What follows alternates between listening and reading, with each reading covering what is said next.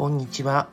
なしなし夫婦のまさです。えー、今日のお話は、えー、幸せへの近道はお互いの自立ではないかと思ってる話です。えっ、ー、とよくね幸もうこの放送の過去でも過去配信でも幸せとはどうとか幸せについてとか幸せはこうではないかとか本当にいろいろ幸せをテーマにいろんな話をしてきましたでまた一つちょっと思ったのがやっぱり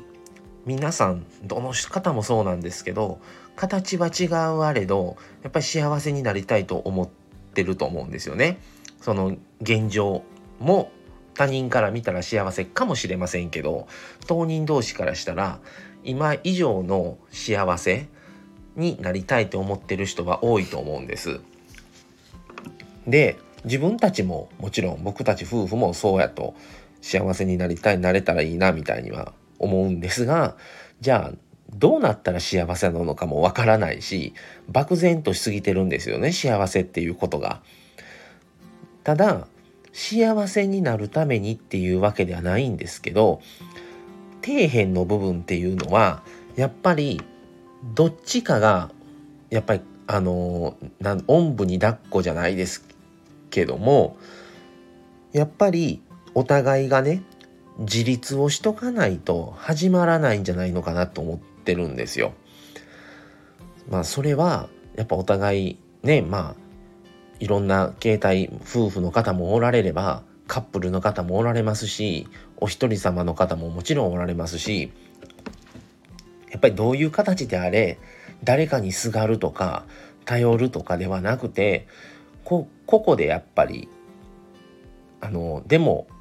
生きていける人でないとまず自立っていうのは無理なのかなと思っててやっぱりおんぶに抱っこだと寄りかかる方はあ楽精神的に楽何何でもやってくれるっていう意味では幸せなんですよ。ただ乗っかられた方はしんどくてたまったもんじゃないんですよねそれって。やっぱり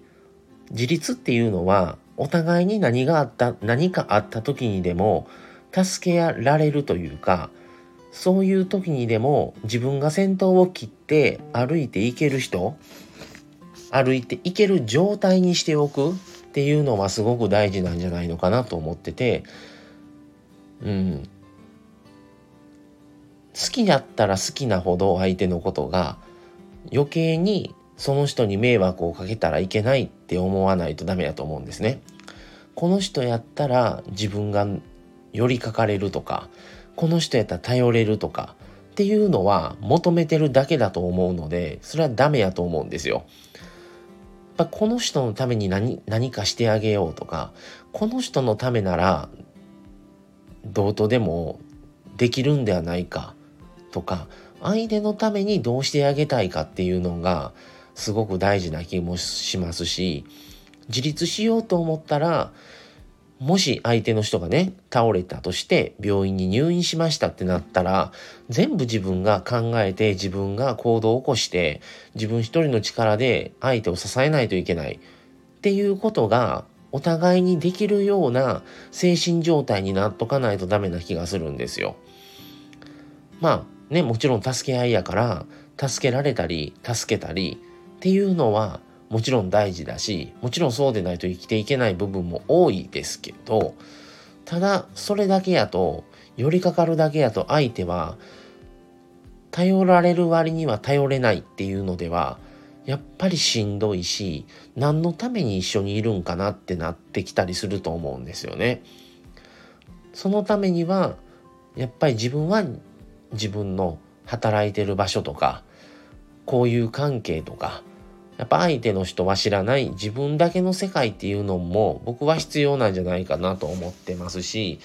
だから結婚はしてるけどそれぞれそのね友達との付き合いとかいろいろあるんですけどそれはまあ結婚して夫婦だからそういうのはちょっと控えてほしいっていうふうに思ったこともないしお互いにそういう時は行ってらっしゃいっていう感じであの送り出してるって感じなんですよね。うん、なので自分たちも全然まだ幸せに向けてできてないこと多いしもちろん今よりもね幸せになりたいと思ってますけど底辺はなんかまずはお互いともが自立をしとかないと進んでいかないのないいかないんじゃないのかなとちょっと思ったりしています。まあなかなかね人それぞれ幸せっていうのは全然形が違うので何をもって幸せを取るか幸せと見るのかっていうのも人それぞれです。だから答えってあるようでないんですけどもでもなんかねお互いが自立してお互いが友が暮らせる環境っていうものを環境づくり雰囲気づくりみたいなはお互い友が作相手のために作るっていうのが必要なんじゃないのかなとちょっと思いましたので配信しました。皆さんは幸せになる近道どういうふうに思われたりしますか？またよかったらコメントなどいただければ嬉しいです。はい、ということで今回は、えー、幸せになる近道はお互いの自立ではないかというお話でした。はい。では、それではまた次回をお楽しみに。それではこれで失礼します。さようなら。